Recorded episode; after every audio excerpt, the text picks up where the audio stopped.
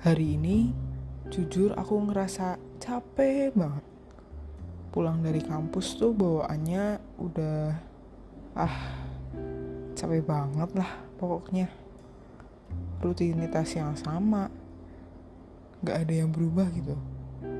Rasanya tuh pengen ngelesain ini semua gitu.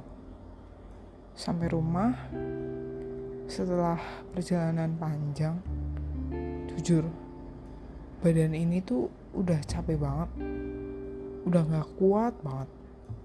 Pas banget nih, lagi lihat HP, ternyata sekarang udah jam 12 pagi. Tapi, kenapa aku ngerasa seharian ini kayak gak ngelakuin apa-apa ya? Aku yakin banget kok aku udah fokus ngerjain skripsi beberapa hari ini. Entah kenapa aku ngerasa sedih banget. Aku tahu besok tuh aku harus ngelakuin yang terbaik lagi. Jadi mungkin sekarang aku harus tidur cepet. Ah, bangun pagi lagi. Mari kita coba melakukan yang terbaik lagi hari ini tapi entah kenapa aku ngerasa kayaknya semua orang hari ini bahkan teman-teman terdekatku tuh kok sibuk banget ya? Jujur hari ini tuh aku ngerasa aku tuh pengen ketemu orang gitu. Aku pengen cerita. Aku pengen cerita tentang hal-hal yang kemarin tuh aku ngerasain. Tapi kayaknya hari ini aku sendirian lagi. Aku ngerasa kayaknya orang-orang terlalu sibuk untuk mendengarkan ceritaku yang ya sama-sama lagi mungkin. Coba deh aku buat skripsi di cafe aja. Siapa tahu kalau misalnya ada beda tempat bisa ngasih vibe yang baru dan semoga skripsiku bisa cepat selesai nih. Tapi kenapa di cafe? lihat orang-orang bareng sama temen-temen ketawa-ketawa bareng kenapa aku jadi sedih banget ya? Jujur di dalam hatiku hari itu aku ngerasa mungkin aku bisa nangis saat itu juga. Jujur aku sedih banget. Jujur aku ngerasa kenapa orang-orang bisa bahagia tapi kenapa orang-orang di sekitarku gak ada yang peduli ya sama aku. Aku juga mau tuh kayak mereka tapi aku juga nggak tahu kenapa aku nggak bisa ya udah selesai ngerjain skripsi saatnya buat pulang hari ini. Lagi-lagi sampai di kos tuh udah agak malam. Jujur aku ngerjain banyak banget. Semoga besok dosenku bisa bener-bener ngelulusin aku deh. Aku beres-beres dulu kali ya. Mandi mungkin kata orang. Mandi kan cara terbaik untuk menghilangkan kesedihan dan capek hari ini. Yaudah deh, aku mandi dulu. Setelah mandi, sungguh, aku tetap ngerasa capek banget. Jujur aku ngerasa dunia ini tuh berjalan lambat belakangan ini. Atau cuman aku doang ya yang ngerasain.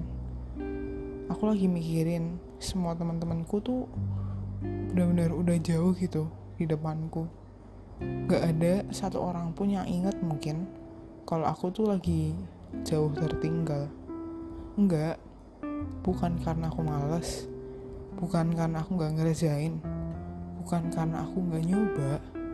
Jujur aku yakin aku sudah melakukan yang terbaik setiap hari. Aku berusaha dengan keras tapi entah kenapa semua proses yang aku lalui tetap aja loh gagal terus pada akhirnya. Akhirnya aku disuruh ngulang lagi. Akhirnya aku dimarahin lagi. Akhirnya orang-orang menganggap bahwa aduh si Rara nih emang gak bisa ya ngelakuin yang terbaik. Ulang terus kamu Ra. Kapan mau nyusul teman-temanmu? Begitu kata dosenku tadi pagi.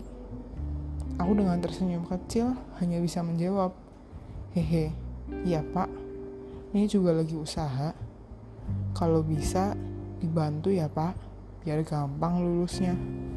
Tapi seriusan, hari ini aku ngerasa aku udah gak bisa berkata-kata lagi. Aku salah apa sih? Aku kenapa sih? Kenapa aku gak bisa kayak mereka? Kenapa aku lemah banget? Kenapa sih? Tiap jam 12 tuh aku harus kepikiran hal-hal kayak gini. Jujur, mungkin kalian bilang, oh mungkin kamu kurang berdoa nih sama Tuhan.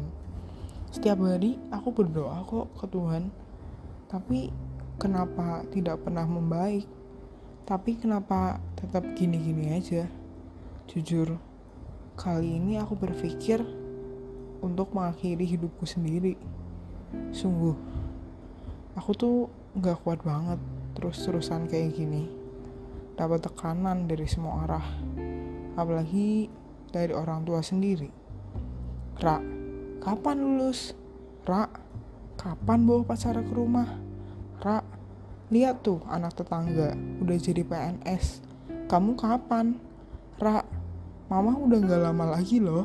Kalau kamu gak buru-buru, mama bisa meninggal duluan nih. Jujur, aku pengen banget jawab ke mamahku sendiri. Please mah, Rara juga lagi usaha nih Rara juga udah mencoba segala hal loh mah. Sabar mah. Rara juga butuh dukungan mah. Bukan cuman kata-kata yang malah nyakitin Rara kayak gini. Tapi jujur aku gak berani. Apalagi sama mamah ya. Satu-satunya orang tua yang tersisa di keluarga ini. Jujur, malam ini aku cuma bisa memejamkan mata lagi mencoba memikirkan solusi yang aku harapkan untuk muncul. Aku memejamkan mata, aku coba untuk mengatur ritme nafasku. Aku terus mendengar suara dari jam dindingku hari itu. Tik, tok, tik, tok.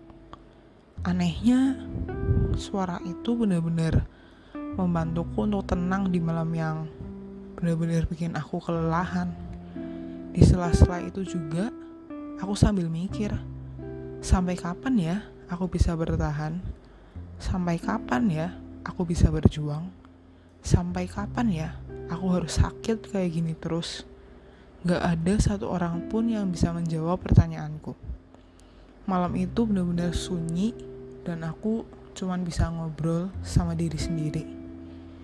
Cuman ada suara jam dinding dan gemaan teriakanku malam itu. Tapi kata orang-orang, kalau misalnya udah lewat jam 12, maka harimu akan seperti hari baru lagi. Tapi jujur, selama aku ngerasa aku ingin menjadi orang yang lebih baik lagi, aku belum pernah tuh ngerasain hal kayak gitu. Aku gak pernah tuh ngerasa kalau udah jam 12, tiba-tiba aku bisa bahagia sendiri sampai kapan ya? Aku harus sedih kayak gini terus